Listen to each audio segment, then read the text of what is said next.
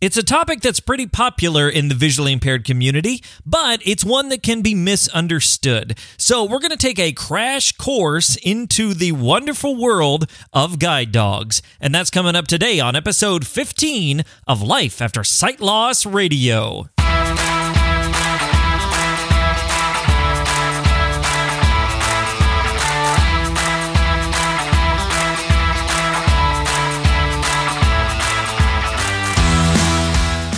And welcome to Life After Sight Loss Radio, the podcast helping you discover life after sight loss. My name is Derek Daniel. I am your host and resident V I P, aka visually impaired person. If you're new to the program, hey, welcome aboard. This is the place where we do product reviews, life advice, encouragement, and so much more, all with the express purpose of helping individuals and families who are facing physical sight loss. Hey there, guys. Thank you so much for joining me this week. I'm super excited about today's episode. We've got a topic that's really popular among the visually impaired community and even among the sighted community as well. And today we're talking about guide dogs. I am a former guide dog user myself, so I'm going to share my experience using a guide dog. What is it like? Answer some questions that you might have, and hopefully have a great little, I don't know, guide dog one oh one crash course kind of thing today. I'm super excited about it. So we're going to discuss all kinds of things surrounding guide dogs. Before we jump into it, as always, you can find the show notes to today's episodes, which includes links, images, information, conversation, and more over at life after sight loss dot com slash zero one five. That's life after sight loss dot com slash zero one five. So without any further ado, let's jump into a little news and updates.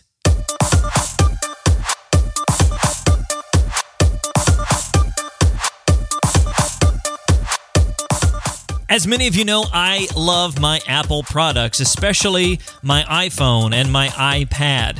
iOS ten came out last year, and they've most recently announced iOS eleven, which will come out later this year.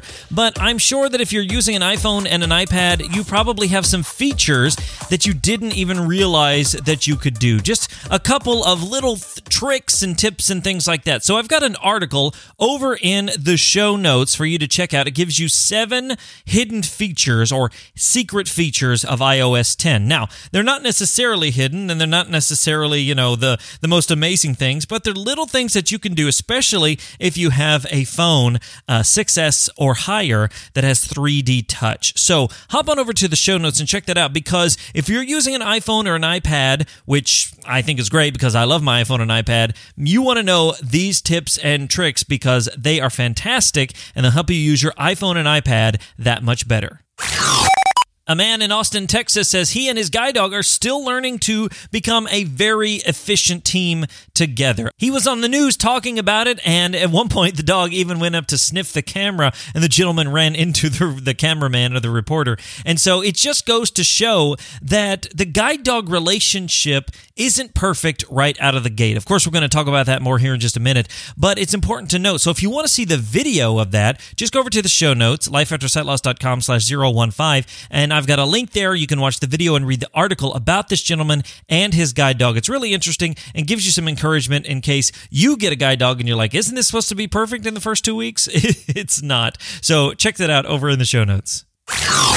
And finally, an organization in the U K called Project Insight is working on making autonomous driverless vehicles for visually impaired and blind people. They're actually using technology that's used at their airport right now. They have these kind of pods, they call them ultra pods, where they're driverless autonomous vehicles that get them around the airport. And so they're trying to take this technology and apply it to uh, downtown public transportation, things like that, so that visually impaired and blind people can find rides in that area. Again, it's called Project Insight, and it's really interesting. I don't think they're quite there yet, but the technology exists. Obviously, they're using it, so implementing it may be a little more challenging just because of the public and other vehicles and things like that, but we can see that driverless vehicles are on the way, and so I'm excited about this. The U K is making great strides towards it. I'm sure the technology is going to just make leaps and bounds grounds in the next few years,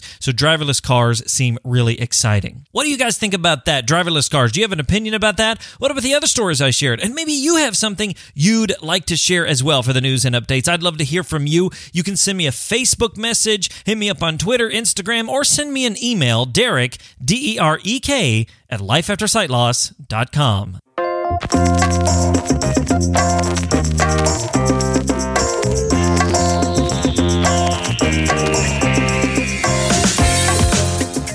Ah, the wonderful world of guide dogs. Maybe you've heard of what a guide dog is. Maybe you've had one. Maybe you know somebody who's had one. Maybe you've got a friend who had one, whatever the case is. But guide dogs are amazing, amazing animals. I had the privilege of being a guide dog user uh, a few years back, and it was just awesome and wonderful. The guide dog I had, his name was Scout, and he was a beautiful yellow lab. He was an amazing dog, very, very smart. Uh, he ended up retiring and then going back to live with his puppy raiser, and then he since has passed away, but he was just an amazing dog. And I know a lot of people ask me about Scout and guide dogs and things like that, so I thought, you know, maybe this is a good opportunity to talk about it, because if you are visually impaired, if you've lost your sight recently, this may be on your mind. I can remember when I lost my sight, I was like, can I get a guide dog now? Is this a thing? Like, I don't even know how this works.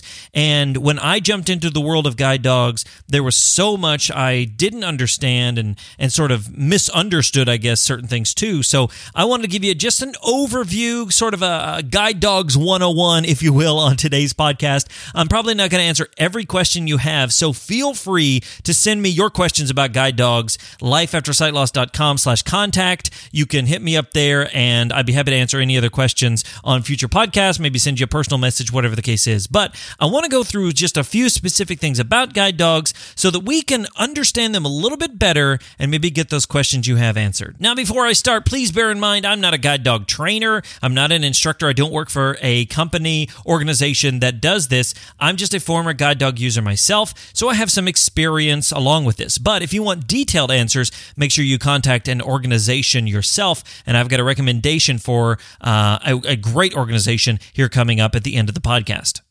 Now, the first thing is, what are they really called? Are they guide dogs? Are they seeing eye dogs? Are they, you know, what are they supposed to be called? Well, here's the thing. There are different organizations around the country that have a service for providing guide dogs. There is Guide Dogs for the Blind, there's Guiding Eyes, there's Seeing Eye, there's Leader Dogs, there's Pilot Dogs. There's a lot of different organizations. And so you might think, oh, so is it a leader dog or is it a guide dog? Or is it is it a seeing eye dog? Is that right?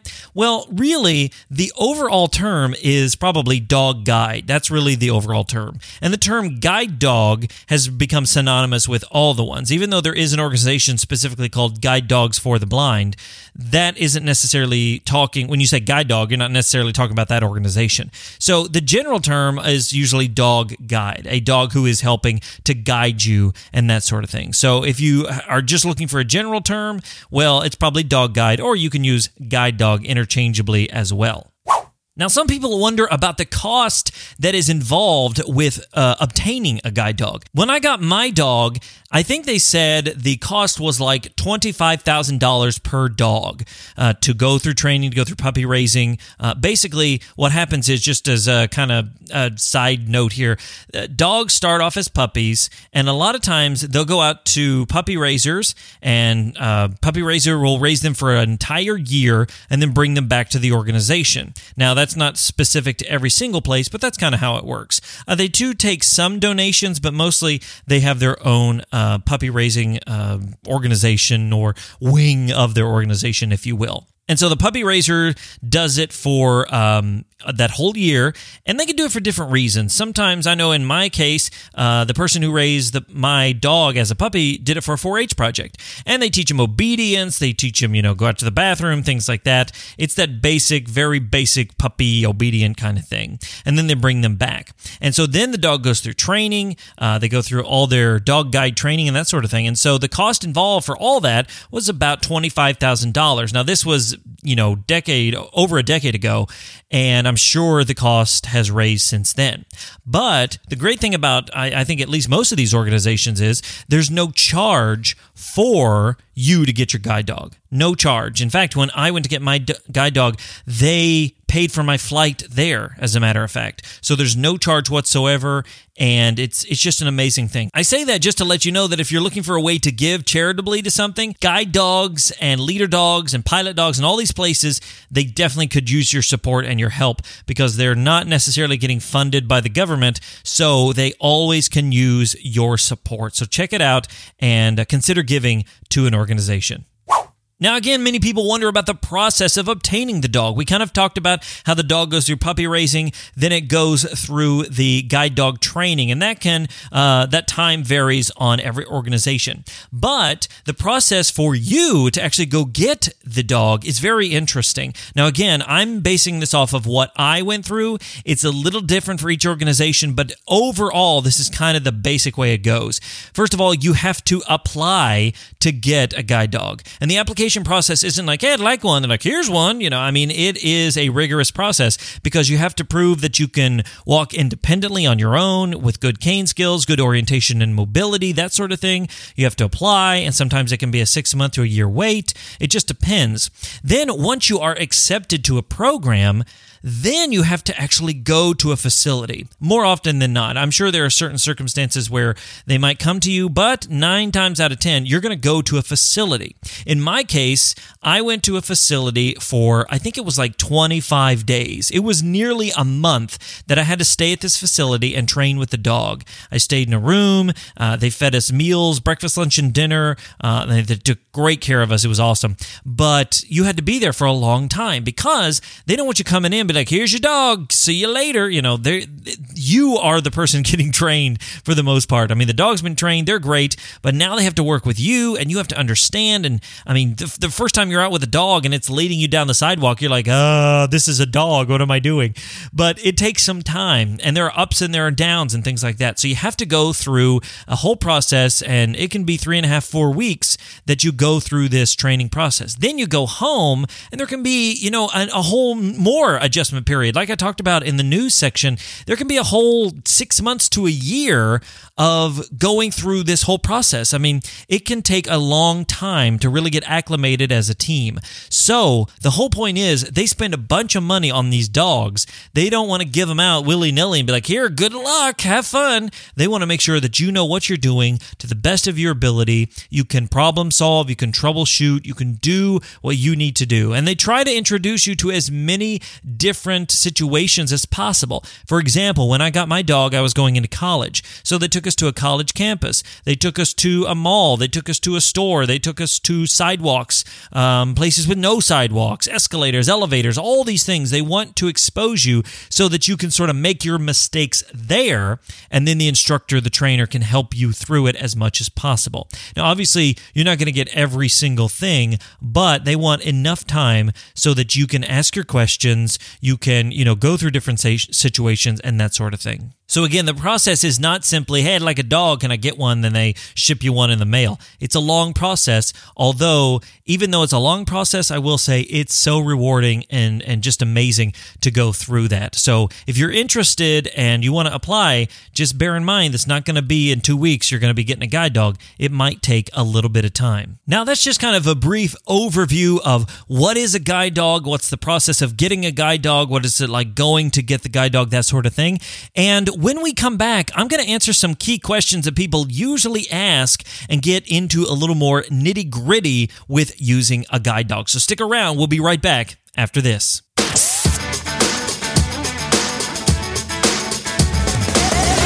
Hey guys, are you interested in getting a guide dog yourself? Have you thought, man, I want to apply for a guide dog. I think it would be so beneficial to me. It would be awesome. Hey, I am excited for you to take that journey. And there's a place I want to recommend to you. It's called Leader Dogs for the Blind. I've got a link over in the show notes for you to check them out. That is the place I went to get my dog. They are a fantastic organization. They take care of you. They answer your questions. They feed you really well. They have have an amazing facility for you to stay in and to be a part of, and it's just such a great support place, and their dogs are top notch. My dog was so well trained and just an amazing, amazing animal. So if you're interested, you can go over to the show notes and get the link to Leader Dogs for the Blind. They're located in Rochester, Michigan, uh, not too far out of Detroit. And so if you're interested, go over to the show notes, lifeaftersightloss dot com slash zero one five, and get the link to Leader Dogs for the Blind. I know you won't be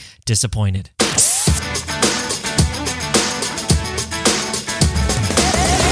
All right, guys, so we are back talking about guide dogs, and now we want to jump into some questions that people typically ask because, you know, there's some misunderstandings, there's some miscommunication, and people think, oh, this and this and this. So I want to just give you some questions and answers to those questions because people have them, you might have them, so let's see what they are. Now, the first question that people usually ask is, how does the dog know where to go? Like, how does it know how to get to the store or to your work or whatever? And the answer to that is they don't. They don't know how to get to the store. They are not a furry G P S. It's not how it works. That's why the organizations want to know that you can walk independently. You have good orientation and mobility skills. You know how to get to a place. The dog simply helps you uh, be more independent, to get out and go places. And so you have to know how to get there. You can't say, all right, Fido, go find, you know, whatever, the store, and it's just going to magically take you there. It doesn't work like that. And that's important to remember if you're thinking about getting a guide dog. You're still going to have to know how to get to places, how to maneuver, how to cross the street, all that sort of thing. The next question people always ask was, why can't I pet the dog? Because I said so. That's why you can't. No, seriously, when you pet the dog, the point of it is you're distracting the dog. I mean, remember, folks, the dog, though it's highly trained, very intelligent, uh, just amazing animal, it's a dog. And so when you pet it, it's like, hey, how you doing? Yeah, pet me. This would be great. You want to give me some food? Okay, because it's a dog. And so the reason you don't pet it is because it's distracting. It's got a job to do. I know people think that's cute, like, oh, it's working, that's nice. In fact, my harness uh, had a sign that said, do not pet me, I am working. And people would read that out loud as they're petting the dog. They'd be like, oh, that's cute, he's working. Like, stop it, he is working. What do you mean? His job is to keep me safe, is to help me stop so I don't run into the street, things like that. He does have a job. I know you think it's cute, but he really does. And so, you can tell that I really get annoyed when people did this. And so, you know, there is a reason you don't pet the dog. When the harness is off, when it's at home, when it's in certain places, you know, hey, no big deal, nothing wrong. It's a dog. It has a great time. I know some people are like, oh, you're so mistreating the dog because he has to work all the time. He doesn't work all the time. He gets plenty of time off, trust me. And when he is working, he lays down on the job a lot. So it's okay. I will share one quick story. Uh, I was in a uh, department store, and it was late at night, and uh, you know, they're getting ready to close, and so there weren't many people in there. And there was this uh, mom and a little girl in front of me, and I could see just enough to know that she was looking at my dog. And so my wife was with me, and she's like, oh, you know, little girl, she really thinks Scout's cute or whatever. But she was being so good. She wasn't running to the dog. I've had plenty of that. She was just looking. She wasn't making any noise towards the dog. She wasn't trying to call the dog. She wasn't asking her mom to pet the dog, nothing. She was just looking very calmly. And because there was nobody else in there, I made the judgment call myself, and I said, you know what, would you like to pet my dog? And she was like, yeah. And so the little, you know, came over with her mom, and I had my dog sit, and she pet him for just a minute, and it was very nice. And in that moment, I felt like it wasn't super distracting to my dog. That girl ended up leaving. He didn't follow her or anything like that.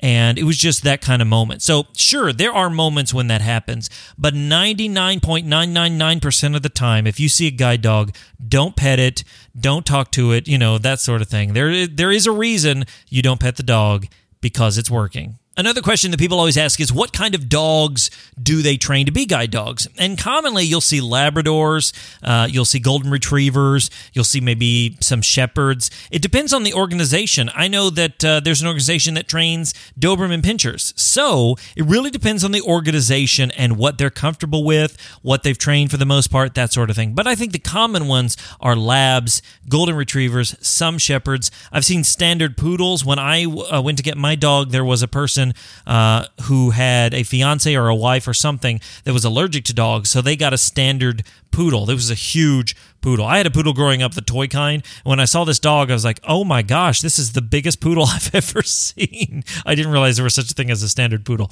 So, you know, they use all kinds of breeds, um, you know, for a guide dog. Again, it's all about their temperament, all about how they uh, interact with the instructor, with the trainer, that sort of thing. So they want them to be kind, compassionate, smart, intelligent, that sort of thing. But yeah, they use a lot of different breeds. Another question that somebody might ask in getting a guide dog is, well, do I, do I have to take care of the dog? And the answer is absolutely. This is like having a dog, only it goes everywhere with you. You still have to groom it. You still have to feed it, water it. Uh, you have to make sure it goes out to the bathroom. Then you have to pick up when it goes out to the bathroom, especially when you're in public. Uh, not to mention you have to take it to the vet. You have to get it shots. You have to get it bathed and nails clipped, all that sort of thing. This is having a dog, except that dog goes everywhere with you. So it's even more important that it's groomed, that it's taken care of, that it's in good shape, because if you're going to take your dog into restaurants and places like that, you want your dog in the best shape it can be in. Now, it's going to shed, and it's going to have those moments or whatever, but if you take your dog in there all, you know, like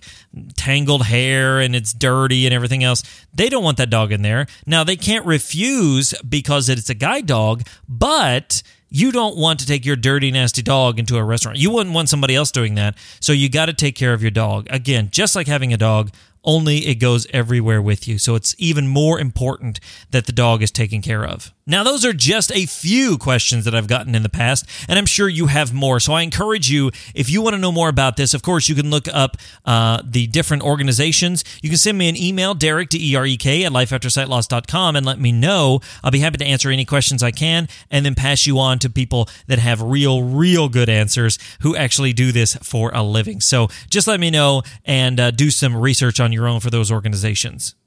Now, finally, you might be saying, well, Derek, this is great. It's good information, but is a guide dog right for me? Like, should I get a guide dog? Should I have one? Here's the thing. Only you and your immediate family can answer those questions.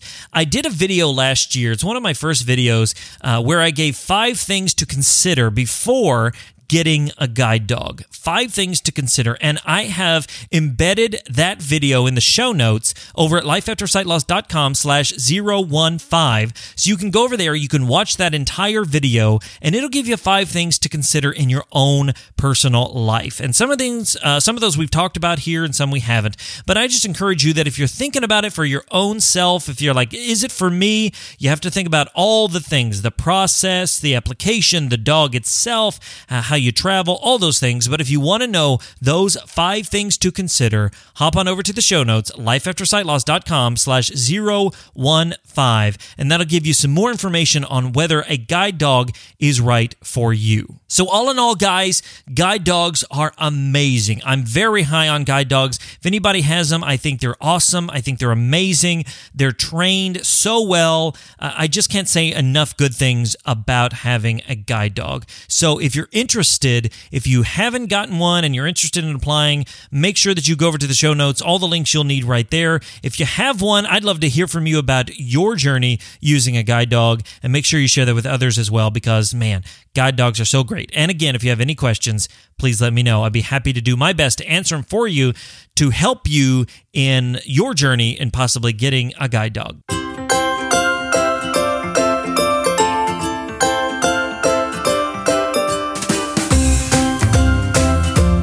And finally, guys, I like to end with my real life retweet.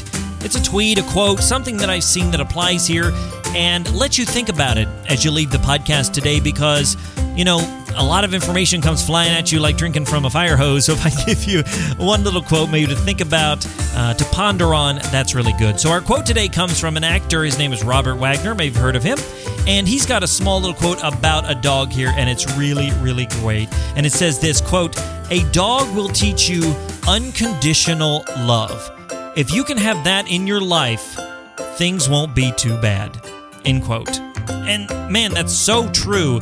Dogs teach you unconditional love, because they'll love you when you're up, when you're down, when you're bad, when you're sad, when you're happy, whatever. A dog will love you and be loyal and faithful. So our quote again today is, "A dog will teach you unconditional love. And if you can have that in your life, things won't be too bad." Oh my gosh, I can't believe we've come to the end of another show here. Ah, we've talked about so much today, and it's been awesome. And I just want to give you a few housekeeping items here at the end. Stick with me. I, I think you'll appreciate them. First of all, remember, you need to subscribe to the podcast. And if you haven't done that yet, you can go to lifeaftersightloss.com slash podcast. That'll give you the links for Apple Podcasts, for Google Play, for Stitcher. Of course, you can subscribe in Overcast, all kinds of other great places. And you may be saying, why should I subscribe? Because you don't want to miss a single episode. Every week, every Wednesday, I have a new episode coming out, and you got to listen to them because I'm going to give you insight, I'm going to give you information, answer questions you might have, have some interesting guests, all that sort of thing. So make sure you subscribe to the podcast. It's totally free, and that way you won't miss a single episode. And while you're subscribing to the podcast, if you would be so kind as to leave a rating and review in iTunes, that would be fantastic. That way, I know that people are really enjoying the show, and it helps other people that find the show to know, wow, okay, real people listen to this. This is great. But maybe you're saying, well, Derek, I don't use iTunes. I, you know, Google Play or Stitcher or something like that. Hey, you know what? No problem. You can do one of two things. One, you can just send me an email, Derek, D E R E K, at lifeaftersightloss dot com, and let me know what you think. Hey, do you enjoy the podcast? Is there something you'd like to see or hear on the podcast? I'd love to hear from you. And the second thing you can do is just share it with your friends. Yeah, put it on your Facebook, on your Twitter, on the Instagrams, whatever you're using, share it. Tell your neighbor. Go run around the street and scream it from the rooftops that you love Life After Sight Loss Radio. Okay, if you're visually impaired, maybe don't climb on the rooftop. But regardless, tell your friends, tell your family members, tell your social media, because that way it lets a lot more people know about the podcast. And speaking of letting people know, I want to hear from you. Like I said, you can send me that email. You can go to the Facebook page and like it. You can follow me on Twitter, on Instagram, that sort of thing. I love social media. It's a great place to interact. I share uh, lots of different articles and things like that. You know, I, I have some articles here on the podcast that I share in news and updates, but some of those things I just share out on the Facebooks, on the Twitters. I don't know why I pluralize things. It seems to be more fun that way. But anyway, uh, go on and uh, like me on social media. That way you can follow me and connect with me over there. And that is going to do it for another episode of Life After Sight Loss Radio. I've had so much fun today, and I want to say a special thank you for listening, for coming all the way to the end of the podcast. Thank you so, so much. Hey, don't forget that you can get the show notes to today's episode over at lifeaftersightloss.com slash 015. That's going to give you information, links, that video with the five things to consider before you get a guide dog. Going to give you all that. Just go to lifeaftersightloss.com slash 015. Five. Thanks again for listening, guys, and until next time, remember that sight loss isn't the end, it's just the beginning. My name's Derek Daniel from life after sight loss dot com, and I'll see you in the next one.